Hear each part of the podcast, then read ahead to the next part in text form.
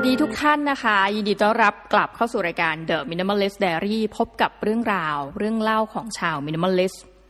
สวัสดีครั้งนะคะสำหรับท่านผู้ฟังที่อาจจะเพิ่งคลิกเข้ามานะคะ ก็ขอไว้ว่ารายการ Infinity Podcast เนี่ยมี The Minimalist Diary ที่ผู้จัดรายการนะคะเป็นมือวางอันดับหนึ่งหญิงเดี่ยวนะคะเพราะว่าทุกรายการเป็นผู้ชายหมดนะคะมีเป็นผู้หญิงอยู่คนเดียว ก็ ผู้จัดรายการนะคะชื่อว่าน้องหมีแล้วก็น้องหมีเนี่ยเป็นใครนะคะจริง ๆ อายุเยอะแล้วค่ะแต่ว่าเรียกแทนตัวเองให้มันดูแบลนะคะคือน้องหมีจริงๆเป็นอาจารย์ประจำมหาวิทยาลัยแห่งหนึ่งในประเทศอาเซียนนะคะ ซึ่งเราก็ไม่เคยเฉลยสักทีว่าเราอยู่ที่ประเทศอาเซียนแห่งไหนนะคะ ทีนี้ก็วันนี้อยากจะมาคุยหลังจากหายไปนานเนี่ยคือในช่วงเดือนสองเดือนที่ผ่านมาเนี่ยมีอาการหนึ่งค่ะที่เกิดขึ้นกับชีวิตจริงๆเลยนะก็คืออาการเบิร์นเอาท์ทำอะไรบ้างนะคะ การเป็นเบิร์นเอาท์เนี่ย ปรากฏว่าเบิร์นเอาท์เนี่ยจริงๆ ในนิยามคำจำกัดความของ WHO นะคะ World Health Organization เนี่ยเขาก็บอกว่าเบิร์นเอาท์เนี่ยมันคือ occupational phenomenon นะคะมันก็มันก็เป็นเรื่องเกี่ยวกับอาชีพกันละกันนะเป็นคือตอนนี้มันกลายเป็นถูกยกระดับแล้วกันนะคะยกระดับให้เป็นโรคนะคะโรคเบิร์นเอาท์ ซึ่งโรคเบิร์นเอาท์เนี่ยมันมันเป็นอะไรบ้างนะคะ ก็คือว่าเรารู้สึกว่าเฮ้ยเราเราหมดแรงนะคะเราคือเรารู้สึกเหนื่อยอะนะแค่การไปทำงานของเราเนี่ยเป็นการรู้สึกเหนื่อยนะคะ แล้วก็รู้สึกว่าสภาวะจิตใจเนี่ยไม่ค่อยโอเคนะคะ คือรู้สึกว่ามันจะมีสภาวะแห่งความรู้สึกลบนะคะอันนี้คือเป็นมวลที่มวลสารที่เกิดขึ้นมาจากการที่เราเป็นโรคนะเป็นโรคแล้วโรคเบิร์นเอาท์นะคะ แล้วก็ลักษณะประสิทธิภาพในการทำงานเนี่ยลดลง ก็เลยบอกว่าอยู่ดีๆก็ก็เป็นอาการนี้ขึ้นมา ไม่แน่ใจว่าใครเนี่ยมีอาการนี้ไหมคะคือสองเดือนโอ้คือรอบทุกทีเนี่ยจะบอกให้ว่าในรอบปีหนึ่งเนี่ยน้องหมีเนี่ยจะมีเป็นอาการนี้ทุกปีนะคะเบิร์นเอาแต่เบิร์นเอาเนี่ยจะกินระยะเวลาแป๊บเดียว อาทิตย์หนึ่งอาทิตย์หนึ่งที่รู้สึกว่าฉันไม่อยากทำเลยเลย ฉันอยากนอนเฉยๆนะคะไม่ต้องมายุ่งไม่มี productive ไม่ไม่ไม่ไม่อยากทำอะไรทั้งนั้นนะคะแต่ว่ารอบนี้เป็นนานเราเริ่มสังเกตตัวเองว่าเฮ้ยน่าสนใจนะนี่เป็นปรากฏการณ์ใหม่ ซึ่งเราเกือบจะรู้สึกว่าเฮ้ยเราเข้าสู่สภาวะที่มันจะเศร้า ถ้ามันหนักกว่านี้มันมันถึงขั้นซึมเศร้าหรืออยังก็พยายามไป search ไปค้นหาก็พบว่ายังไปไม่ถึงจุดนั้น ก็คิดว่าน่าจะเป็น burnout สองเดือนที่ผ่านมาทำอะไรนะคะที่เป็นโรคเนี้ยคือสังเกตว่าตัวเองเนี่ยพอกลับมาจากญี่ปุ่นเออแล้วเริ่มมีอาการนี้ คือก่อนหน้านี้นะคะ ก็ไปญี่ปุ่นมาประมาณสัก 28 วันนะนี่พอดีเขาเป็นเป็นโครงการเนาะเขาก็บอกว่า 28 วันก็เลยจำได้เป๊บนะคะ กลับมาปุ๊บก็ถึงเวลาช่วงที่ต้องสอนหนังสือนะคะ คือมันเหมือนกับไม่ได้เบรกจากช่วงที่เราไปอยู่ญี่ปุ่นอย่างโอ้แล้วมีความสุขนะนู่นนั่นนี่ไปได้ไปเที่ยว ได้ไปเรียนรู้สิ่งใหม่ ๆ คือเป็นคนชอบเรียนรู้นะคะทางนี้เข้าคลาสเข้าคอร์สอะไรพวกนี้ชอบสนุกพอกลับมาเหมือนมันรู้สึกว่ากลับมาอยู่ที่เดิมนะคะแล้วก็รู้สึกเบื่อ อันนี้พูดตรงๆ คืองานการเนี่ยยังไปทำนะคะ ยังไม่ได้มีลักษณะโอ้ถ้าโดดงานเนี่ยคงอาจจะเข้าเข้าข่ายว่าอันตรายไปอีกระดับหนึ่งแต่ว่า ไปทำงานนะคะ แต่เพียงแต่ว่าพองานเลิกเนี่ย เราก็สอนหนังสือเสร็จอะไรไปว่าไปเตรียมสอน เราจะนอนอยู่เฉยๆซึ่งมันผิดวิสัย ถ้าเกิดใครรู้จักนะคือปกติเนี่ยเป็นคน active มากยังงงว่า เอ้ย burnout นี่มันเกิดขึ้นได้กับเราจริงหรอนะคะอย่างในรอบปีที่ผ่านมานอกจากการประกอบอาชีพของตัวเองเนี่ยเป็นอาจารย์เนาะ จริงๆ อาจารย์ส่วนใหญ่ไม่ต้องทำแบบนี้นะคะแต่ว่าส่วนตัวเนี่ยเป็นคนชอบเรื่องอีเวนต์ก็จัดอีเวนต์นะคะเอาเชิญคนมาบรรยายมี activity ทำเวิร์กช็อปนู่นนี่นั่นปีที่แล้วเนี่ยทำกับมือหมายถึงมีส่วนร่วมนะคะส่วนร่วมมาก ๆด้วย หรือว่าเป็นผู้เขียนโครงการเองเนี่ยทำไปนั่งนับๆเนี่ยไม่ต่ำกว่า 25 โครงการ ซึ่งไม่รู้ว่ามันน้อยหรือเยอะนะแต่นี่คือรอบเขาเรียกว่าอะไรนะหนึ่ง cycle นะคะก็คือหนึ่งหนึ่งปีการศึกษา สองเทอมไม่นับ summer นะก็ไม่นับปิดเทอมเล็กเราก็รู้สึกว่าเฮ้ยมันคือเพิ่งเร็วๆนี้เองที่เรามีอาการ active อย่างนั้นมาก คือนี่คือลักษณะเป็นคนปกติเลยลุกขึ้นมา มีความสุข แต่ว่าช่วงเบิร์นเอาเนี่ยคือมันไม่อยากอะไรละอ่ามันมีความลบ มันมีความรู้สึกลบรู้สึกว่าแบบอยากอยู่เงียบๆเฉยๆนะคะ แล้วก็นอนไถคือแต่เดิมเนี่ยเลิกดู Netflix ไปนะคะ ก็กลับมาดู Netflix ก็ติดแบบโอ้โหดูดูดูแล้วรู้ตัวไหมว่าเวลามันหมดนะคะ นังสือที่จากเดิมเคยชอบอ่านหนังสือในปีหนึ่งต้องอ่านมากกว่าห้าสิบเล่ม ก็ไม่อ่านนะคะดู Netflix นอนไปดูก็ดูบ้างหยุดดูดูหยุดหยุดนะคะก็คือเป็นเป็นอาการที่เราไม่ชอบนะคะอย่างชัดเจน ทีนี้ก็มีเหตุการณ์หนึ่งแล้วก็ทำให้คิดได้ว่า เออเราเราไม่น่าจะมีลักษณะเนี่ยเป็นลักษณะเนี้ยคนเดียวบนโลก ปรากฏว่ามันถึงวัยแล้วค่ะ คุณพ่อของเพื่อนเนี่ยก็เสียชีวิต ก็เลยได้ไปรวมตัวกันใช้คำนี้ก็คือ ทุกคนก็ช็อกเพราะว่าเพื่อนเนี่ยก็เป็นคนที่จริงๆไม่ไม่บอกใครเลยนะว่าพ่อป่วยเลยคือเราสนิทกันมากนะเรียนตามตรง ก็เป็นเหมือนกับการรวมตัวของเพื่อนในสมัยช่วงมัธยมศึกษาตอนต้น ทีนี้สิ่งที่น่าสนใจนะคะ เกี่ยวกับเพื่อนในกลุ่มเนี่ยคือเป็นกลุ่มที่สนิทกันมากที่สุดเลย กลุ่มหนึ่งนะคะก็รู้จักกันมาแต่เด็กเนาะก็โหผ่านผ่านเขาเรียกว่าผ่านเวลามาเป็นสิบสิบปีแล้วนะคะทีนี้เพื่อนในกลุ่มเนี่ยต้องบอกว่าเข้าเรียนในมหาวิทยาลัย เดียวกันนะคะคือคือเป็นเพื่อนมัธยมต้นเลยนะ แต่ว่าเข้ามหาลัยก็ประมาณเก้าสิบห้าเปอร์เซ็นอย่างเงี้ยก็คือเรียนมหาวิทยาลัยเดียวกันหมด แต่ว่าไปกันคนละคณะนะคะเราก็จะมีคือถึงแม้ว่า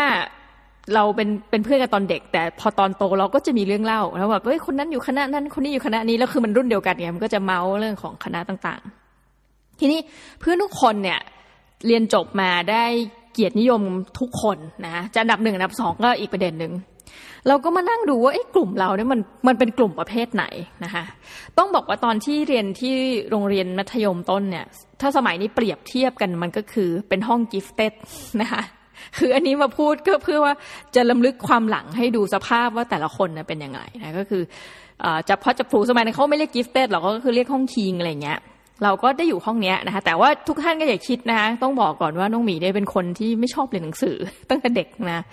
ก็จำได้ว่ามีห้าสิบกว่าคน สอบกลางภาคเนี่ยเขาก็จะมีคะแนนทุกวิชามาเรียงกันเลยนะ ว่าใครได้ที่หนึ่งถึงถึงแบบที่โหลอะไรเงี้ยจำได้ว่าห้าสิบกว่าคนเนี่ยน้องหมีเนี่ยสอบได้ประมาณที่สี่สิบเจ็ดเนี่ยเออประมาณเนี้ยนะคะแต่เพื่อนทุกคนเนี่ย อันดับดีกว่าหมดนะเรียนเก่งแล้วที่สำคัญที่เราไม่มีแล้วเขามีคือเขาขยันอ่าแล้วก็อันนี้คือพูดในลักษณะก่อนว่าเพื่อนๆเป็นอย่างนี้โอ้เรียนเก่งมากคือเก่งขนาดไหนนะในในความคิดเรานะคือเราเป็นคนที่รู้สึกว่าเป็นคนธรรมดาจริงที่จับพัดจับผูไปอยู่ห้องคนเก่ง เราก็จะได้แต่สังเกตคนพวกนี้ว่ามีพฤติกรรมที่มันแปลกกว่าจากเราอย่างไงนะคือเพื่อนเนี่ยสามารถอ่านโจทย์คณิตศาสตร์ ไม่ใช่สามารถคือเราเห็นมาแล้วนะก็คือ โจทย์คณิตศาสตร์มันมาเงี้ยโอ้โหแล้วคุณต้องนึกภาพนะ โจทย์ที่สักมสามมันจะยากมากแล้วเป็นแบบอุ้ยอะไร x y บวก x สอง x อะไรเท่ากับเท่าไหร่อะไรเงี้ยมันเชิงซ้อนไปซ้อนมา เพื่อนสามารถอ่านโจทย์ปุ๊บแล้วกาเลยนะคะฮะเราก็บอกว่าเฮ้ยมันมีคนอย่างนี้ด้วยหรออะไรเงี้ยก็ถามว่าทำไมทำไมเธอกาเลยเนี่ยเรายังต้องมานั่งคิดต้องคำนวณแล้วรู้สึกเครียดอย่างเงี้ย เพื่อนก็บอกว่าเฮ้ยไม่ต้อง ไม่ต้องคิดอะไรมากก็อ่านโจทย์ก็รู้อยู่แล้วว่าคำตอบเนี่ย มันจะไม่เกินเลขตัวเนี้ยนะคะไอ้ข้อสมมติกอไก่มันเป็นไม่ได้เลขมันเกินไป แล้วข้อเนี้ยข้อขอไข่เลขมันน้อยไปเออเนี่ยต้องขอควาย ก็ไม่รู้จะคิดที่เสียเวลาทำไมนะก็คือ ดังนั้นเขาก็อ่านโจทย์ตอบเลยโดยแบบไม่ต้องคำนวณในหลาย ๆ ข้อที่เราเห็น แล้วทำให้เรารู้สึกว่าโหเนี่ย อันนี้มันคือมันคือความแตกต่าง จริง ๆ อาจารย์เคยพูดนะคะ แต่เป็นอาจารย์โรงเรียนอื่น บอกว่าจะอะไรมากคือคล้ายๆกับผู้ปกครองเนี่ยไปรวมตัวกันแล้วก็บ่นว่าแบบโหยลูกได้คะแนนน้อยอะไรเงี้ยทำไมแบบมันข้อสอบมันต้องยากอะไรขนาดนี้ แบบยากขนาดเหมือนข้อสอบโรงเรียนมัธยมใช่ไมยากระดับมหาลัยอะไรเงี้ย อาจารย์ก็บอกว่าเนี่ยข้อสอบเนี่ยมันเอาไว้คัดแยกนะคะระหว่างคนเก่งกับคนเก่งกว่า อืม ก็โอเค ณจุดนั้นอะมันทำให้เรารู้ว่าเราคือเป็นคนหัวกลางๆนะคะหัวกลางๆจริงๆแล้วก็เออเห็นเพื่อนเหล่านี้แล้ว บวกในอีกหลายกรณีด้วยว่าเขาก็บางคนเฉยๆแต่เก่งเอง หมายถึงว่าไม่ต้องขยันอะไรมาก แต่ก็มีเพื่อนในกลุ่มที่เหลือเนี่ยที่แบบหัวดีด้วยขยันด้วยนะคะคือต้องบอกคำตรงว่าตอนเข้ามาหาลัยเนี่ย เพื่อนๆทุกคนเนี่ยห่วงน้องหมีมากสุด เพราะหนึ่งขข้อหลักของของส่วนตัวเนี่ยคือเราเป็นคนขี้เกียจอันนี้ขี้เกียจจริงๆ อันนี้ไม่ได้มาพูดทำแอคอาร์ทุกๆท่านนะคะะแล้วเราก็เป็นคนชอบไปนู่นมานี่ไปทำกิจกรรมอะ คือมีแค่นี้ concept แต่ว่าอยากเข้ามหาวิทยาลัยที่เพื่อนทุกคนก็อยากเข้าเพราะนั้นเพื่อนก็จะค่อนข้างเป็นห่วงว่าเฮ้ยจะก็คือไม่ได้ถึงกับว่าชวนให้ไปเรียนหนังสือด้วยนะ เพราะว่าเขาก็รู้ว่าเราแบบไปเรียนพิเศษด้วยกันเนี่ย คือเข้าไปบางทีสมมติครั้งเรียนพิเศษสมมติสามสิบครั้งเนี่ยน้องหมีจะเข้าแค่แบบไม่เกินห้าครั้งอะแล้วโดดหมด คือเขาก็จะเข้าใจธรรมชาติของเรา แต่เขาจะไม่มาชวนเรียนไม่มาชวนอะไรเขาก็แบบอะปล่อยนะคะ แต่โอเคสุดท้ายเนี่ย เราก็ไปเรียนที่เดียวกันหมด อืมทีนี้ถามว่าจบมาแล้วเด็กพวกเนี้ยที่มีสภาพแบบนี้เป็นยังไงมั่งนะคะ ต้องเล่าว่าแต่ละคนนี่แบบโดดเด่นมากน้องผีก็ยัง มั่นคงในความเป็นคนกลางๆเหมือนเดิมนะก็คือว่าเราก็คือเกาะเข้าไปในมหาวิทยาลัยที่ทุกคนอยากเออเพื่อนอยากเรียนนะเพื่อนในกลุ่ม เราก็ได้เข้าเหมือนกันนะจบมาเพื่อนได้เกียรตินิยมอะเราก็ได้นะแต่ว่าเราคือเรารู้ว่าว่าเราไม่ได้ใช้ความพยายามนะครับนี้นะแต่เพื่อนนี่คือแบบหืขยันอะไรเงี้ยอาจจะว่าคณะที่เรียนมันค่อนข้างไม่ไม่ได้ไม่ได้อะไรมากชิวๆนะเพื่อนคนหนึ่งเนี่ยเรียนอย่างคณะบัญชีนะเขาก็ไปฝึกงานที่บริษัทขนาดใหญ่ ซึ่ง บริษัทเนี้ยเดี๋ยวถ้าพูดไปคนก็คงอ๋อรู้จักเนี่ยต้องสอบเข้าด้วย จะฝึกงานเนี่ยต้องมีข้อสอบกลางสอบเข้านะคะแล้วปรากฏเพื่อนไปฝึกงานเก่งในเลเวลที่ในบรรดาเด็กฝึกงานที่สอบเข้ามาแล้วทั่วประเทศนะคะแล้วตอนจบเหมือนผลงานเขาโดดเด่นมาก เขาเลยได้ทุนไปญี่ปุ่น จากการฝึกงานครั้งนั้น แล้วตอนเขาอยู่บัญชีเนี่ยเขาก็ไปแข่งพวกแบบโอ้ยสมัยนั้นมันยังยังเพิ่งเริ่มเริ่มอะค่ะก็เป็นสมัยนี้คือเหมือนแข่งแบบพวก social innovationแข่ง concept social enterprise นะเป็นเชิงธุรกิจแต่มีมีการบวก element ของสังคมด้วย แข่งทั่วประเทศเขาก็ได้ที่หนึ่งอ่านี่เพื่อนคนหนึ่งอ่าส่วนเพื่อนอีกคนนะคะก็ก็ก็เป็นพวกเรียนวิศวะเรียนบัญชีนะคะเรียนคณะวิทยาศาสตร์ ก็คือเป็นสายเอาจริงก็คือเป็นสายวิทย์เกือบหมดเลย คือทุกคนไปได้ดีหมดในช่วงขณะเวลาเรียนนะก็รู้สึกว่าแบบมีความสุข คือไม่มีใครรู้สึก suffer กับการเรียนเอางี้ดีกว่าทุกคนจบปริญญาโทหมดนะอย่างเพื่อนที่บอกว่าได้รางวัลไปญี่ปุ่นเนี่ยการต่อมาก็คือทำงานบริษัทที่เขาไปฝึกงาน แล้วก็เป็นนักเรียนทุนของบริษัทนะก็มาเรียนก็คือยังมาเรียนอังกฤษพร้อม ๆ กับน้องหมียังเรียนปริญญาโทปริญญาเอกอยู่ เพื่อนก็บ่นว่าเรียนยากอย่างนั้นอย่างนี้นะคะ ก็บ่นมั่งท้อมั่งนะแต่เขาเป็นคนขยัน สุดท้ายคือจบแบบ distinction คือเกียรตินิยมอันดับหนึ่งที่อังกฤษเราก็แบบว่าโอ้ยคือเรารู้คือมันเราเป็นเพื่อนกันนะเรารู้กันอยู่แล้วว่า เราไม่ห่วงเขาเลยนะแต่เราเนี่ยห่วงเรานะคะโอเค ฟังแล้วดูดีมากนะคะจบมาทำงานทุกคนมีงานที่แบบโอ้โหมองจากภายนอกมาเนี่ย เราเราเองรู้สึกเนาะว่าโอ้โหเพื่อนเราเก่งจังเลยนี่โมเมนต์อวยเพื่อนนะคะ ก็ บางคนคือย้ายงานหลายที่อะอย่างเป็นวิศวะเนี่ยอย่างมีคนหนึ่งวิศวะเคมี ก็เงินเดือนแบบหลายแสนนะคะคือเรารู้สึกว่าชีวิตเขาดีอะเนาะในความรู้สึกเราอ่ายังมีเพื่อนในกลุ่มคนหนึ่งเป็นอาจารย์มหาวิทยาลัยเหมือนกันนะได้ตำแหน่งผู้ช่วยศาสตราจารย์ก่อนน้องหมีจบด็อกเตอร์ก่อนด้วย แต่น้องหมีเนี่ยเรียนด็อกเตอร์ก่อนเขาคือคือคือนี่คือเลเวลของของความที่ต่างกันเนาะความขยันเขาก็รีบจบเร็วอะไรเงี้ยเราก็วิ่งมั่งเดินมั่งล้มมั่งนอนมั่งนะก็ทุกคนดูแบบ คือเขาเรียกอะไรบนบนหน้าชั้นเผือกเนี่ย มันมีความสุขนะคะแต่ว่าวันหนึ่งเราก็ได้ยินเรื่องราวของเพื่อนเนี่ยค่อย ๆ ทยอยเล่าเนี่ย มันทำให้เราสึกว่าเออ เอาเข้าจริงๆเนี่ย เนี่ยมันคือปรากฏการณ์ที่น่าสนใจนะแล้วก็พ้นพบว่าไม่ว่าคุณจะเก่งแค่ไหน ไม่ว่าคุณจะเป็นคนที่พื้นฐานอยู่แล้วนะของชีวิตเนี่ยโคตรขยันยังไงก็ตามเนี่ย เรามีลักษณะอาการเบิร์นเอาได้เหมือนกันเพื่อนก็โอเค มานั่งคุยกันนะคะโอ้เราก็รู้ปัญหาของหลายๆคนมาสักพักก็แหละ แต่ว่าพอคุยเนี่ยมันมันก็ค่อยๆเฉาะเฉาะเปิดประเด็นขึ้นมา อย่างคนที่เรียนวิศวะเนี่ย อาจจะยกตัวอย่างไม่ครบทุกคนนะคะก็ปรากฏว่าเขาบอกว่าตอนนี้เขาเรียนวิศวะเนี่ยคือเขา happy มากเลย อย่างวิศวะเคมีนี่มันเข้ายากด้วยนะคะก็คือต้องคือเราไม่แน่ใจนะมันคือเหมือนต้องมีวัดคะแนนเข้าอะไรอย่างงี้มั้งมันก็เป็นเลเวลที่สมัยรุ่นที่น้องหมีเรียนละวิศวะที่แบบ เข้ายากๆกก็คือวิศวะคอมนะคะแล้วก็อย่างเคมีเนี่ยเรารู้ว่าจบไปก็เยี่ยมอะนะคะวิศวะเคมีนี่คือเงินเดือนดี มีงานรองรับนะคะเพื่อนบอกว่าเฮ้ยจริง ๆ ตอนเรียนเนี่ยตั้งใจเลยว่าจะตายไปกับกับงานเหล่านี้พอเขาเอนจอยกับการเรียนแล้วเขาก็รู้สึกว่างานมันก็โอเค ปรากฏว่าสิ่งที่เกิดขึ้นคืออเขาบอกว่าในฟิลที่เขาเรียนมาเนี่ยแล้วงานที่เขาทำเนี่ยมัน ตอนเรียนเนี่ยมันรุ่งเนาะแต่เราไม่เห็นภาพของอนาคต ซึ่งเขาบอกว่าปัจจุบันอ่าอย่างน้อยนะแบบอย่างเคมีสมมติคุณทำเรื่องพวกอะไรก็ตามแต่มันก็จะเกี่ยวกับเรื่องพลังงานเกี่ยวกับน้ำมันเขาบอกว่าเข้าใจไหมว่า น้ำมันมันจะไม่มีมันจะไปไม่ถึงราคาในจุดพีกอีกแล้ว เพราะมันมีพลังงานทดแทน คือหมายความว่าสิ่งที่เขาคิด หรือว่าสิ่งที่เขาเอนจอยในวันนั้นอะวันเนี้ยงานคือมันเปิดเผชิญโลกแห่งความเป็นจริง เงินเดือนดีจริงนะคะหลายแสนจริง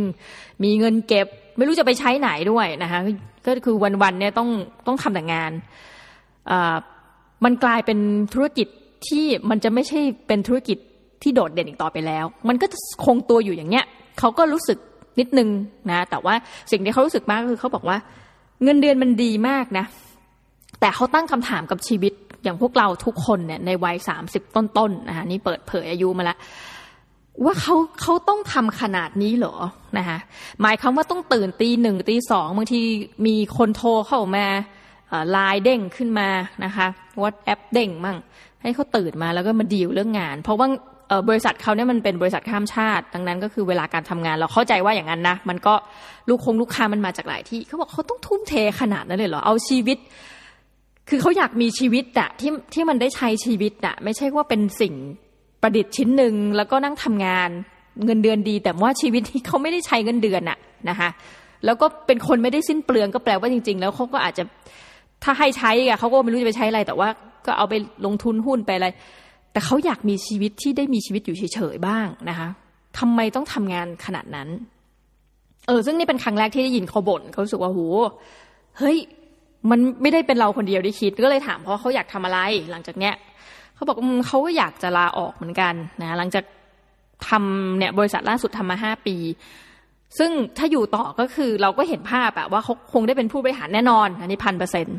เขาอยากจะลาออกไปเปลี่ยนสายไปทำคอนซัลท์แล้วก็บอกว่าเฮ้ยการทำ consult เนี่ยมันดีเนาะแต่ว่า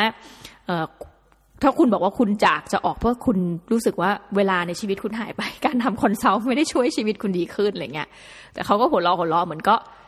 สุดท้ายคือนั่งคุยกันเนี่ย ไม่มีคำตอบให้เขานะว่ามันก็ชีวิตเขาอย่างหนึ่งแน่นอนแต่ว่าอีกอย่างหนึ่งเราก็ไม่รู้ว่า เออชีวิตที่ที่ดีและที่ที่นั่นน่ะมันคืออะไรเนาะคือเราตอนเป็นเด็กเราเห็นกันโอ้หลายคนมีความฝันนะ มีเพื่อนอยากแบบเข้าโรงเรียนในร้อยอะไรเงี้ย มีเพื่อนอยากเป็นผู้พิพากษา เป็นนู่นเป็นนี่นั่น คือวันหนึ่งเมื่อเราเมื่อเราได้มาเป็นจุดที่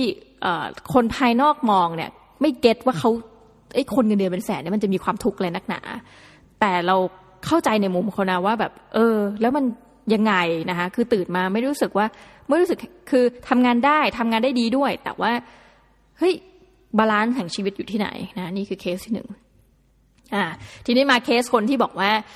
ทำงานฝึกงานก็ได้ที่หนึ่งนะได้ทุนไปญี่ปุ่นอพอจบเรียนจบทำงานกับบริษัทเดิม ก็เป็นนักเรียนทุนบริษัทโอ้โหแบบอย่างนี้คืออนาคตไกลแน่นอนนะและเป็นบริษัทแบบแห่งชาติระดับใหญ่ นะมีมูลค่าสูงนะเป็น top top three แล้วกันอย่างนี้ ปรากฏว่าเขาก็คนนี้มีแต่งงานแล้วนะคะเขาก็ประมาณว่าเขาบอกว่าเนี่ย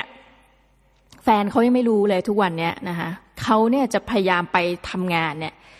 ไม่ไปก่อนเวลา เพราะว่าเขารู้สึกว่าเขาทนไม่ได้กับการที่จะไปทำงาน อืมเพราะเขาสึกว่าเขาทำไปทำไมนะคะคือทำไปเลยคือเหมือนคนนี้ยจะไม่เหมือนลักษณะเด็ก เจน Y นะก็คือคืออยู่บริษัทนี้อยู่มาตลอดไม่ได้ย้ายส่วนหนึ่งเพราะว่าเป็นนักเรียนทุนด้วย มันต้องได้เงินไปเรียนต่อแล้วก็มาใช้ทุนนะแล้วเก่งมากคือเก่งคือไปอยู่ที่ไหน คือนายอาจจะห่วยกับเขาว่าตรงๆนะแต่เขารู้สึกว่าเขาเบื่อ จริงๆเขารู้สึกเขาอยากลาออกมาก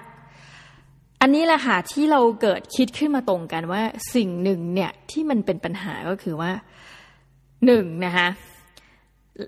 คนทั้งหมดเนี่ยที่น้องหมีนั่งคุยเนี่ยคือคนที่เรียนหนังสือเก่งมาก ๆ มีวินัยนะคะอย่างเคสวิศวะนี่รู้เลยว่าเก่งมากนะตอนเรียนนี่คือแบบว่าโอ้เห็นตอนทำข้อสอบเลขแล้วก็แบบอืมนะคะคารวะสามจอก เรียนเก่งทำงานก็เก่ง คือถ้าใครบอกว่าเด็กเก่งเนี่ยทำงานแบบไม่ได้เรื่องนี่น้องหมีเถียงขัดใจตายนะเพราะเห็นตัวอย่างเพื่อนทุกคนคือแบบ ก้าวหน้าทุกคนนะคะเรียนยิ่งเรียนและขยันเนี่ยมันใช่เลย แต่ปัญหาหนึ่งก็คือว่าเราเป็นคนที่เรียนหนังสืออะแล้วเราก็จะทำงานได้ดีแหละ อยู่ในระบบเนี่ยนะคะแต่ทั้งหมดเนี่ยไม่มีใครที่เดินออกนอกกรอบออกจากคอมฟอร์ทโซนจนอายุสามสิบกว่าเนี่ยได้เลยสักคนนะคะกลายเป็นว่ามีคนเดียวในกลุ่มที่ ออกจาก comfort zone นะก็คือไม่ได้เรียนมหาลัยเดียวกับเพื่อนๆที่เหลือ แล้วก็ตอนมปลายเนี่ยคือเกรดเขาแย่เลยเพราะว่าเขาคือคล้ายๆกับเหมือนชีวิตเขาเขาคงแบบรู้สึกว่าเขาไม่ได้ไม่ได้ in กับการเรียนหนังสือเหมือนตอนที่เขาอยู่มต้นค่ะแล้วเขาก็พอเรียนมหาลัยก็เรียนเรียนไปก็คือแอดเขาเรียกสมัยนี้เรียก admission เรียก TCAS อะไรก็คือเอ็นติดทุกคนนะ แต่ว่าเขาก็รู้สึกว่าเฉยๆอะแต่ว่าจบมาเนี่ยเขากลายเป็นแบบ ทำธุรกิจนะแล้วก็กลายเป็นเนี่ยเป็นลูกค้าของเพื่อนนะคะแล้วบริษัทเพื่อนมาจ้างเนี่ยบริษัทที่แบบขนาดใหญ่อะไรเงี้ยแล้ว happy มากกับชีวิต เพราะว่ามันตอบโจทย์ของเขามั้งว่าเขาอยากมีอะไรเป็นของตัวเองนะแล้วเขาก็ได้ทำแล้วกลายว่าคนที่เหลือเนี่ยที่แบบโอ้โห performance ดีมากเนี่ยมานั่ง suffer กับเรื่องงานนะซึ่งจะไปบ่นให้พ่อแม่นะจะไปบ่นให้กับคนอื่นๆเนี่ยมันไม่เข้าใจหรอกว่าเพราะทุกคนเนี่ย ถ้าเป็นศัพท์ภาษาอังกฤษเนี่ยเราต้องเรียกว่าเป็นพวกไฮฟลายเออร์ทุกคนนะคือแบบไปดีมากนะคะทีนี้ก็เลยมาว่าเออนอกจากประเด็นเบิร์นเอาเนี่ยมันมีบทความซึ่งอยู่ใน entrepreneur.com นะคะแล้วก็ business insider ด้วยนะคะนี่ขอแบบถ้าได้ยินเสียงนี่คือกำลังนั่งงานตามว่ามันตั้งคำถามค่ะแต่ว่าอันนี้เขาเจาะจากเด็กที่จบ เกรดระดับมัธยมปลาย แล้วไปต่อมหาวิทยาลัยนะเขาตั้งคำถามเนี่ยว่าเฮ้ย why valedictorian rarely become rich and famous and the average millionaire's college GPA is 2.9 นะคะ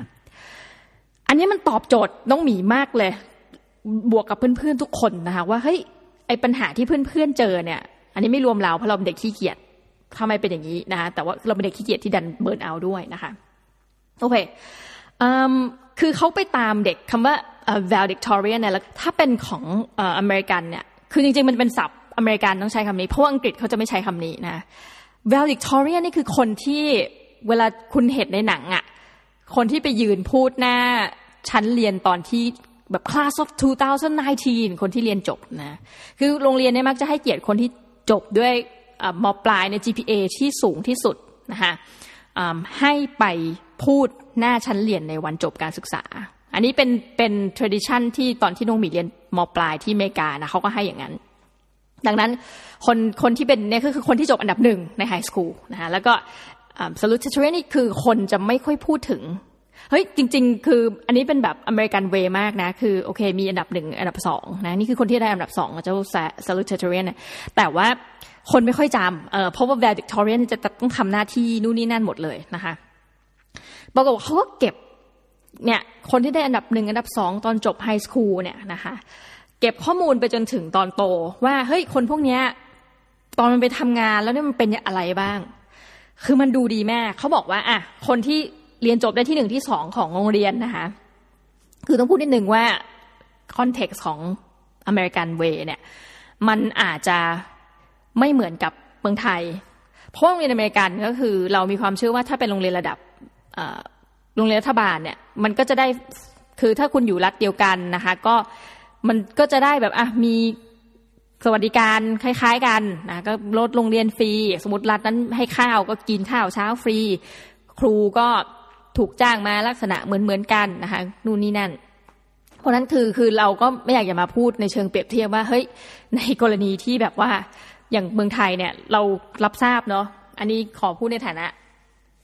คนทำงานในวงการการศึกษาคือว่ามันมีความเหลื่อมล้าเยอะเราโรงเรียนนะเราก็โอเคเอาเป็นว่าในบริบทของอเมริกาอย่างเดียวแล้วกันนะคะโอเคเขาบอกว่าโดยทั่วไปเนี่ยพอไปติดตามคนที่ได้ที่หนึ่งที่สองเนี่ยเกือบทุกคนนะเกือบทุกคนเรียนจบปริญญาตรี ซึ่งอันนี้ก็ปกติแล้วคุณโหไฮสคูลคุณเก่งขนาดนั้นนะมันก็ไม่ก็เก้าเก้าเปอร์เซ็นต์อย่างเงี้ยยกตัวอย่างนะก็บอกเกือบทุกคนจบหมดเลยนะคะปริญญาตรี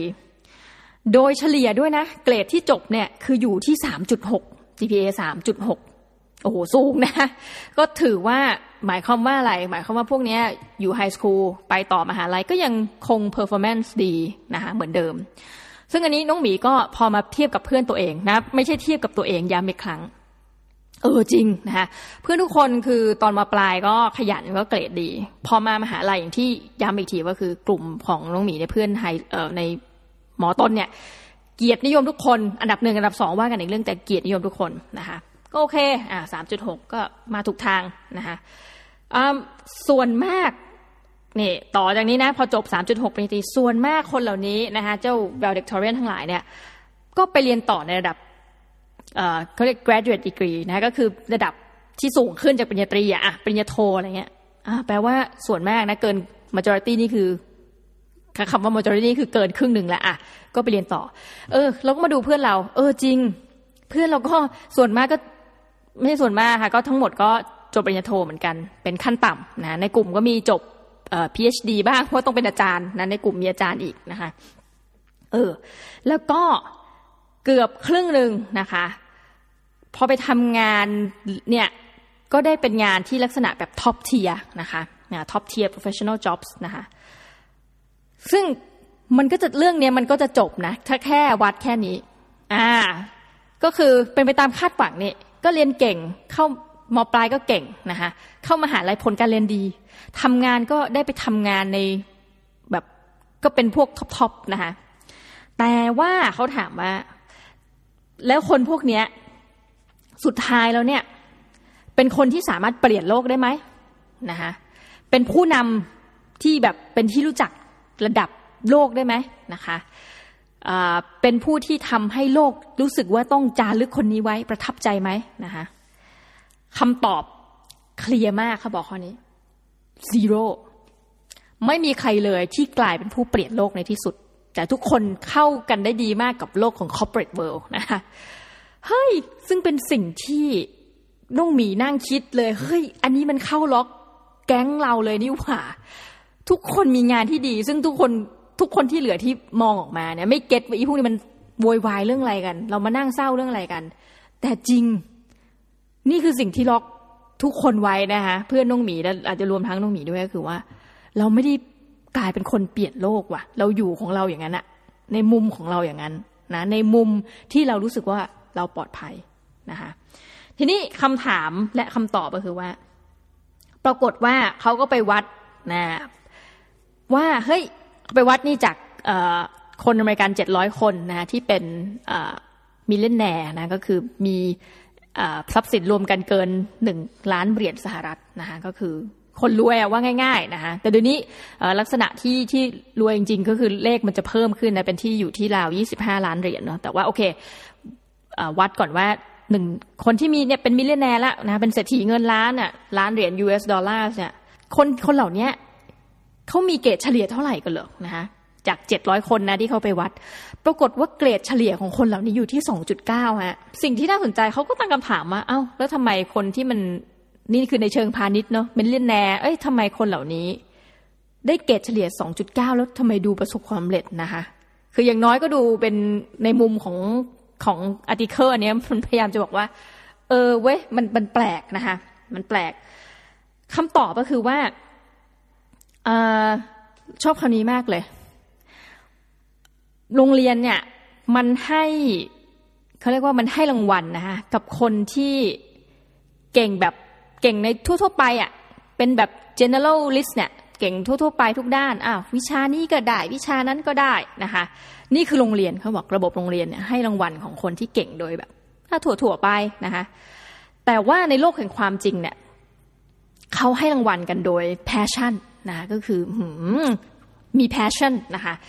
กับ expertise นะคะความเชี่ยวชาญ คือเขาบอกว่าไอ้คน 2.9 เนี่ยอะสรุปแล้วเนี่ยมันต่างกับไอ้พวก 4.00 ยังไงนะคะคือ 4.0 นี่คือคุณให้เขาเรียนอะไรเขาเรียนรู้ได้หมดเนาะคือพุทธศาสนาอ้าวเทียบกับบริบทไทยเรียนพระพุทธ เรียนสังคม เรียนคณิตอ้าวเรียนดนตรีมันได้หมดนะมันจะมีวิธีการของมันท่องดนตรีท่องอย่างนั้นอย่างนี้ ประเด็นก็คือว่า แต่ว่าเขาบอกคน 2.9 เนี่ย ที่บอกไปดูแล้วเนี่ยไอ้ข้อแตกต่างคือคนพวกนี้เขารู้ว่าเขาต้องการอะไรฮะคือเขาไม่ใช่เป็น generalist นะแต่เขารู้ว่าเขาต้องการอะไร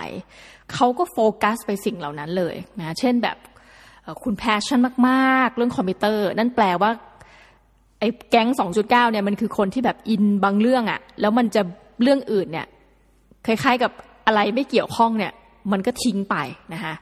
มันเหมือนกับหนังสือเล่มนั้นที่บอกเลย ชีวิตดีทุกอะไรดีขึ้นทุกๆด้านด้วยศิลปะแห่งการช่างแม่งนะ the อะไร subtle art of not giving a fuck นะคะเฮ้ยจริงนะหนังสือเล่มนั้นก็พยายามบอกว่าเฮ้ยเรารู้ว่าโกเราคือเนี้ยอะไรที่มันไม่เกี่ยวกันอะเรื่องยุ่มยิ้มบ้าบอคอแตกตัดทิ้ง คือคือสรุปว่าจาก entrepreneur.com เนี่ยที่เขาเขียนรวมรวมรวมมาเนี่ยก็จะบอกแค่นี้ละค่ะว่าเฮ้ยคน 4.0 เหรอ ดีทำงานดีเป็นลูกจ้างที่ดีในวงเล็บนะอยู่เป็น big corporate นะดีมาก แต่ว่าถ้าคุณรู้ตัวว่าคุณมีความต้องการอะไร มีแพชชั่นเรื่องอะไร มุ่งไปเลยนะคะแล้วก็ไม่ต้องมาสนใจเรื่องอื่นที่มันจะไปขัดขวางคุณ จบเทิร์นนะคะชีวิตแค่นั้น เฮ้ยซึ่งเราก็พุ่งตรงว่าเนี่ยมันมันคือความเศร้าแล้วกันนะก็คือต้องหมีเนี่ยก็เป็นหนึ่งในคนที่เราก็ไม่เข้าพวกกับเพื่อนอีกอะนะคะในบรรดาเพื่อนทุกคนเนี่ยจบมปลายก็คือเกรดเฉลี่ยน่าจะประมาณเนี่ยสามจุดหกถึงสี่จุดศูนย์ศูนย์นะต้องมีได้จบมปลายด้วยเกรดเฉลี่ยเอาที่พูดแล้วอายจังเลย ต้องมาเป็นอาจารย์มหาวิทยาลัยเลยนะจบมปลายเกรดเฉลี่ยสองจุดเก้านะคะ เก้าแปดอะพูดให้เยอะๆหน่อยสองจุดเก้าแปดก็คือเรียนสายวิทย์คือแบบไม่ไหวแล้วนะคะตอนมปลายพอมาเข้ามหาวิทยาลัยที่ได้เกียรตินิยมเพราะรู้สึกว่าการเรียนวิทย์กับการเรียนมหาลัยมหาลัยง่ายกว่าเยอะนะคะไม่ต้องเข้าเรียนแล้วไปอ่านย้อนหลังได้อืแล้วสุดท้ายเราก็มาเป็นอาจารย์เนี่ยนะคะเราก็มีมีเวของเราแล้วกันคือเราเป็นคนอย่างเงี้ยแต่เราเราไม่ใช่แบบไอ ไอ้ที่เขาไปอีภาคมานะเราก็ยังงงเอ๊ะเราก็สองจุดเก้าเหมือนกันนะมอปลายทำไมชีวิตเราไม่เป็นแบบนั้นนะคะ แบบใน entrepreneur.com แต่เราก็รู้สึกว่าเออสุดท้ายแล้วสิ่งหนึ่งที่ที่น่าสนใจมากนะแล้วเราเข้าใจถึงปัญหาของของการเบิร์นเอาเลยว่า เพื่อนหลาย ๆ คนไม่มีคำตอบเนี่ยแล้วมันอายุเท่ากันหมดเนี่ยมันก็หาคำตอบให้แต่ละคนไม่ได้ เพราะว่าทุกคนเนี่ยสุดท้ายมันมีการมีงานที่ดีทำแต่ว่าเมื่อไหร่ล่ะที่เราจะออกจากคอมฟอร์ทโซนนะคะก็ถามว่าตอนนี้ทุกคนมี มีกิจกรรมอะไรทำมั่งที่พยายามที่จะค้นหาตัวเองขึ้นไปนะ ก็เพื่อนที่ยังเป็นวิศวะเนี่ยเที่ยวแหลก เพราะไม่รู้จะไปใช้เงินยังไง มันไม่ไม่มีหนทางที่จะใช้เงินนะก็เลยไปกินไปเที่ยวไปทำบุญนะในช่วงเสาร์อาทิตย์ เพื่อนที่อยู่ในบริษัทใหญ่ ๆ ที่บอกว่าโอ้โหคนนี้แบบเก่งมากนะเป็นนักเรียนทุนของบริษัท ตอนนี้ก็คือทุกเสาร์อาทิตย์เนี่ยอบรมเข้าอบรมทุกโครงการนะเพราะว่า เขาอยากจะก็มีแพชชั่นเล็ก ๆ ลึก ๆ นะคะว่าวันใดที่เขารู้สึกว่าโอเคใช่แล้วเขาจะ walk out ละจากนะเขาจะนะเขาจะลาออกจากการเป็นอาชีพมนุษย์เงินเดือน แล้วก็มาเปิดบริษัทที่ทำเกี่ยวกับเรื่องพวกนี้ที่เขาชอบก็คือการไปไปอบรมก็จะไปทำเป็นบริษัท training เป็นอะไรเงี้ยนะต้องมีก็มาดูตัวเองเราคิดว่านะ เราก็คิดว่าส่วนหนึ่งเหมือนกัน เราก็แบบเออเห็นเห็นงานแล้วก็รู้สึกนะคะ เราก็มาดูเอ๊ะเรา enjoy อะไรเมื่อเห็นเพื่อนละเพื่อนก็รู้ว่ามีความชอบนู่นนี่นั่น เออ ส่วนตัวเนี่ยก็เลยจะมาพูดถึงเรื่องของออการไปนู่นมานี่ คือคนเป็นอาจารย์เนี่ยนะคะเราดูอย่างฟังพอดแคสต์ศาสตราจารย์ ดรนพดลล่มโพอะไรเงี้ยเนาะมันมีอีกไหมไม่รู้อาจารย์ที่เป็นครูเป็นอะไรจริง ๆ ที่มาจัดเนี่ยนะคะเราฟังแล้วเรารู้ว่าอย่างอาจารย์นพดลเนี่ยของจริง ความหมายของของจริงที่นี่คืออู้เป็นคนที่รักในอาชีพการงานการเป็นอาจารย์จริงๆค่ะคือท่านดูชอบการไป research นะคะชอบการสอนคือมี passion เวลาพูดเรื่อง OKR แบบหูท่านดูอินมากนี้เราเลยกลับมาดูที่ตัวเอง คืออาจารย์ทุกคนเนี่ยนะวันนั้นอาจารย์ผู้ใหญ่ก็ถาม เอ้ยคุณเชี่ยวชาญเรื่องอะไรนะคะทุกวันนี้น้องหมีตอบไม่ได้ เออเพราะเราเชื่ออย่างหนึ่งว่า ส่วนตัวไงบอกว่า เฮ้ยทำไมเราต้องอินกับเรื่องใดเรื่องเดียว คือเหมือนคุณนึกหน้าคนเนี้ยนะอาจารย์แบบอะไรเดียมุดนึกถึงอาจารย์สักคนหนึ่งอะผาสุขพงภัยจิต โอ้โห แกต้องเป็นเรื่องเศรษฐศาสตร์การเมืองนะคะ อาจารย์อะไรนะทานิชว่าทำไมนึกออกแต่พวกเศรษฐศาสตร์นะก็ เออ แกทำเรื่องแบบคือคือเราจะจะรู้อะว่าคนนี้เก่งเรื่องอะไรนะ ถ้าพูดถึงเรื่องของอ สวัสดิการนะคะต้องเป็นอาจารย์สัทธลัมนะที่ธรรมศาสตร์อย่างเงี้ย เออ พอมาถามตัวเองไม่มีนะคะไม่รู้ ก็วันนี้ก็สนใจเรื่องเนี้ย จริงๆนะสนใจเป็นปีๆปีเนี้ยโฟกัสเรื่องเนี้ย ปีหน้าเปลี่ยนใหม่นะซึ่งบอกได้เลยว่าลักษณะที่เป็นเนี่ย มันไม่เหมาะกับอาชีพนี้นะเพราะว่าคุณจะเจ๋งในอาชีพนี้ได้คุณต้องแบบต้องเหมือนกับว่ามันเป็น tradition นะโฟกัสไปไปเป็นเรื่องๆนะคะ โอ้โหเรื่องเลือกตั้งนี่ต้องคนนี้เลยนะคะ เรื่องอะไรต่างๆนานาเนี่ยเขาจะมีบอกบอกของเขาอะให้เรานึกออกแล้วก็สื่อเหมือนกัน เออ วันก่อนต้องเล่าวันก่อนนี่คือคือหลายเดือนมาแล้ว มีรุ่นพี่ที่ทำเป็นเป็นผู้ประกาศข่าวเนี่ยนะคะก็เป็นพี่ที่โรงเรียนโทรมาหาว่าเนี่ย คือน้องหมีเป็นคนลึกลับมากบอกให้ Facebook อะไรก็คือไม่มี Facebook จริงคือลบทิ้งไปตั้งแต่ปี 2012 แล้วเพราะว่ารู้สึก คือมีเฟซนะแต่เอาไว้ตามข่าวอย่างเดียวนะคะ แล้วก็ไม่ได้มีคือเพื่อนในชีวิตจริงเนี่ยจะคิดว่าเราไม่ได้เล่น Facebook พี่เขาบอกโอ้เนี่ยเขาโทรมา พี่หาเบอร์น้องนานมาก คือไม่ได้เจอตั้งแต่มปลายเนาะไปอยู่มหาลัยก็คนละที่กันเขาก็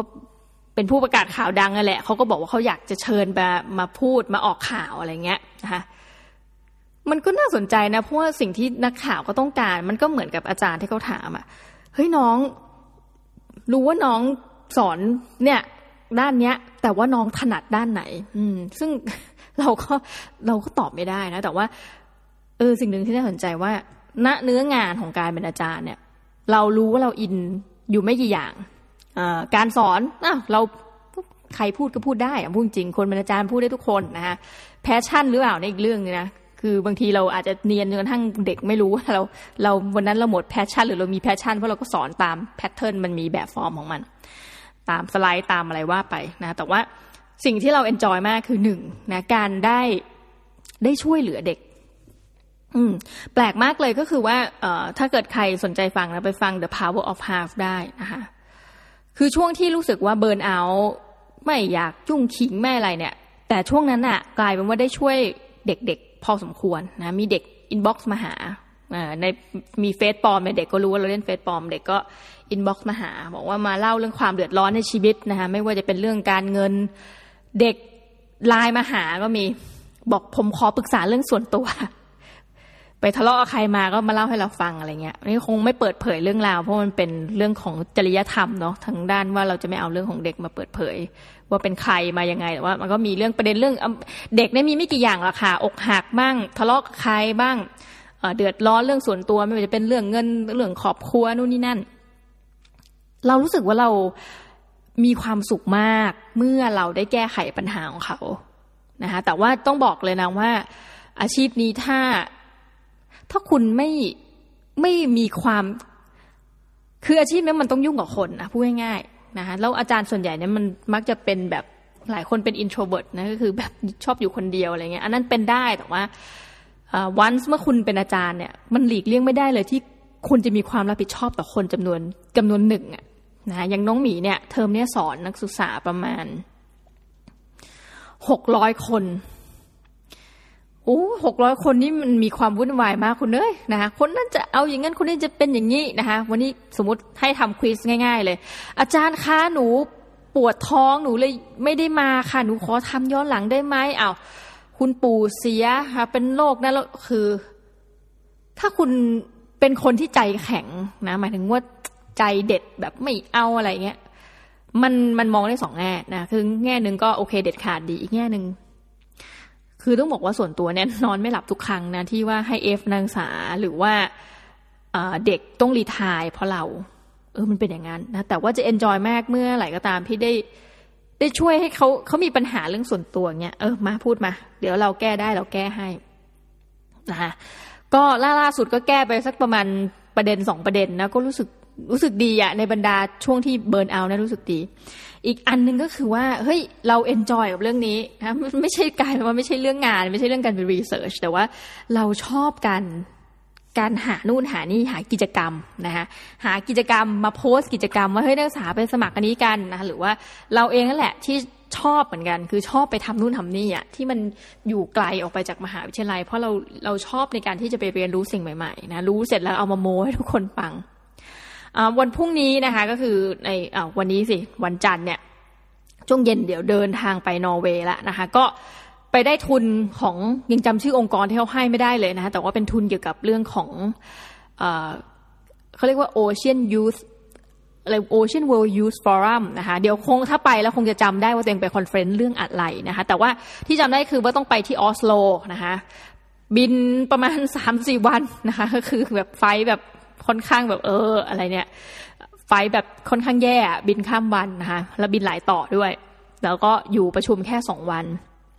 แล้วก็ปลายปีนี้น่าจะมีอีกเรื่องมาเล่านะถ้าเกิดทำวีซ่าทันก็คือ ได้ทุนไปสเปนนะนี่ก็คือเป็นอีกองค์กรหนึ่งอันนั้นจำชื่อองค์กรได้แม่นอะไรนะอาเซียนเออเอ้ยไม่ใช่เอเชียยุโรปฟาวเดชันนะดูสิบอกทำได้แม่นลืมอีกแล้วนะเอเชียยุโรปฟาวเดชันเออปรากฏว่าเนี่ยเรามานั่งดูเอออันนี้สงสัยจะเป็น passion ของเราละมั้งคือการไปสมัครไปนู่นมานี่นะคะไปนี่มานู่นทั้งที่แบบเป็นคนแบบกลัวเครื่องบินมากนะ แต่ว่าเราก็แบบอะไม่เป็นไรไป เล็กเลิกเวลากลับมาเล่าให้ชาวบ้านเขาฟังเนี่ยแบบมีความสุขมาก เพราะมันเป็นความรู้ที่บางอย่างเนี่ย มันหาจากอินเทอร์เน็ตไม่ได้นะคะ ก็เลยมานั่งดูสถิติตัวเองว่าเฮ้ยตั้งแต่ปีที่เริ่มเข้าทำงานเนี่ย เราไปนู่นมานี่เนี่ยกี่ครั้งนะคะเอออ ปรากฏว่าจริงๆเอาเฉพาะต่างประเทศเนี่ย ปีอย่างปี 2017นะเริ่มต้นนะทำงานปี 2016 นี่ไม่ได้ไปไหน เพราะว่ามัวแต่แบบปรับตัวนู่นนี่นั่นอยู่นะคะปี 2017 ได้ทุนไปอเมริกานะคะแล้วก็ได้ทุนไปเยอรมนีนะคะสองสองทุน พอ 2018 ได้สามทุน ไปเยอรมนีอีกแล้ว ก็เลยรู้ว่าอ๋อเยอรมนีนี่ให้ทุนเยอะนะไปเบอร์ลิน แล้วก็ไป KL นะไปมาเลเซีย แล้วก็ไปสิงคโปร์นะคะเป็นทุนสองอันอีกอันหนึ่งคือขอเงินคณะไป แต่ว่าได้รับคัดเลือกให้ไปบรรยายนี่จะเกี่ยวกับเรื่องงานนิดหน่อยนะคะ ส่วนปี 2019 นะคะก็คือปีนี้ได้ทุนไปอินโดนีเซียนะคะได้ทุนไปญี่ปุ่น อันนี้โดยจากรัฐบาลของแต่ละประเทศอย่างอินโดนี่ได้ทุนรัฐบาลสหรัฐไป ญี่ปุ่นนี่ได้ทุนรัฐบาลญี่ปุ่นนะคะนอร์เวย์นี่คือยังจำชื่อองค์กรที่ให้ทุนไม่ได้แต่ขอบคุณมาก แต่รู้ว่ามีหนึ่งใน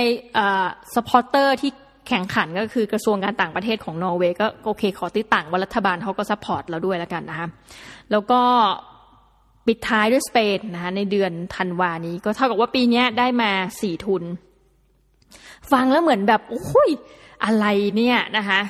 ดูแบบหนึ่งคือเป็นบ้าแล้วไม่ไม่ทำการทำงานเลยนะคะไปสี่ครั้งต้องบอกเฮ้ยอาชีพที่น้องหมีทำดีอย่างมันมี summer ไง มี summer มีปิดเทอมเล็กปิดเทอมใหญ่ ในบรรดาประมาณสักสามสี่ห้าหกเจ็ดแปดแปดทริปนะคะก็นับของไปนอร์เวย์เนี่ยในบรรดาแปดทริปเนี่ยชนกับ ช่วงที่สอนอยู่แค่สองทริปเท่านั้นเองที่เหลือคือแบบโชคดีมาก ไม่ไปช่วงกำลังสอบกลางภาคปลายภาคก็ไปช่วง summer นะคะ ก็ถือว่าไม่ได้กระทบกับการงานวงเล็บเท่าไหร่นักนะคะแต่ว่าผู้ใหญ่ก็อาจจะแบบ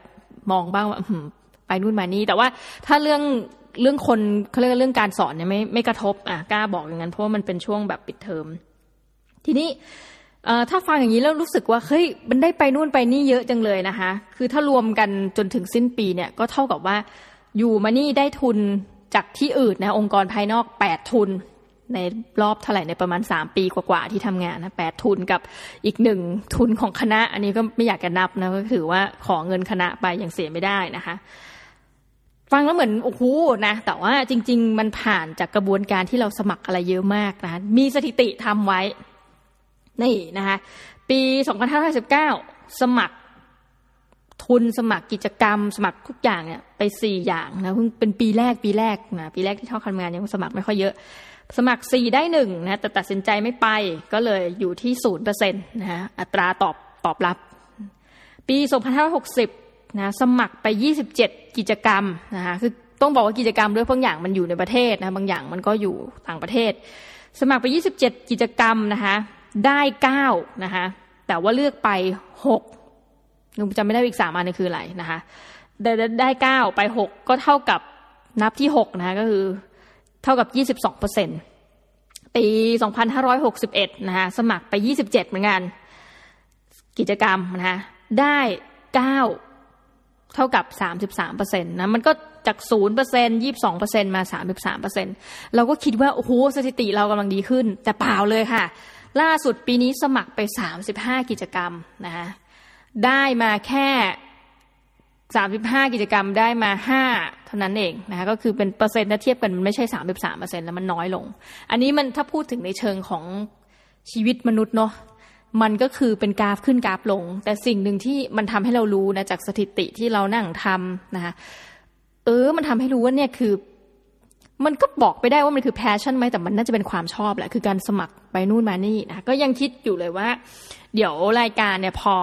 จัดไปเรื่อยๆเนี่ยคงดิกเลี่ยงไม่ได้แล้วแหละ ที่จะเอาพวกกิจกรรมหรือทุนเนี่ยมาเล่าให้ทุกท่านฟังนะต้องบอกก่อนว่า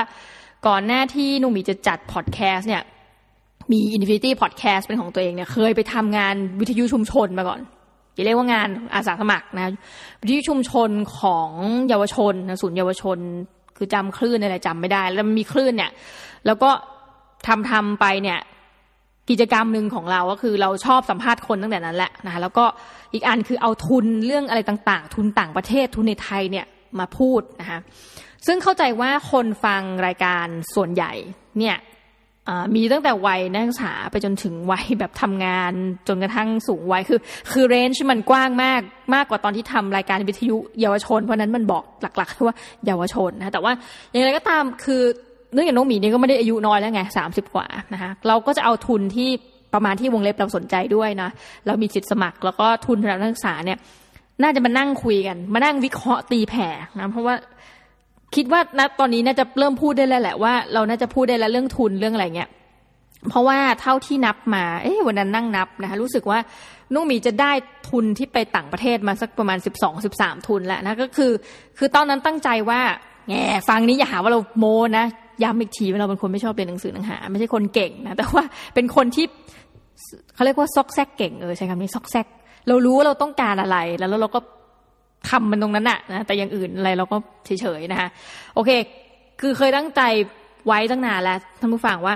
วันใดก็ตามได้ถึงสิบทุน โดยที่ไม่ใช่ทุนประเภทแบบไปขอเงินคณะมาอย่างนี้ไม่ไม่นับนะวันใดก็ตามได้เกินได้เกินเลขหน่หลักหน่วยเนี่ย พอเป็นหลักสิบแล้วเราจะ มามาเล่าแล้วว่าแต่ละทุนเนี่ยมันเป็นยังไง แล้วก็มาพูดเรื่องทุน เพราะเราสึกว่าเรามีสิทธิ์และในการที่จะที่จะไปพูดกับคนอื่นว่า เออ ถ้าจะสมัครทุนทำอย่างนี้นะทำอย่างนั้นนะคิดว่าคิดว่านะขออนุญาตอาจหารบอกว่าเรามีสิทธิ์แหละนะคะก็ โอเค ด้วยสถิตินะคะ กี่ปีเนี่ยทำงานมายังไม่ถึงสี่ปีนะนับก่อนหนึ่งสองสามสี่ห้าเจ็ดแปดแปดทุนอ่าใช้ใช้คำนี้แล้วกันสามปีกว่ากับ แปดทุนนะคะแต่ว่าถ้ารวมสมัยเด็ก ๆ ก็เป็นสิบกว่าทุนละนะคะก็อันนี้คือนับเฉพาะทุนเต็มจำนวนด้วยไม่นับทุนกึ่งหนึ่งทุนเซี่ยวทุนค่าเดินทางอะไรที่เราได้ แบบไม่เต็มนะ เอานี่คือนับแบบเต็มเต็มจำนวน เดี๋ยวยังไงรอบหน้ารู้แล้วมีเรื่องเมาท์คือเรื่องของทุนนะแบบ how to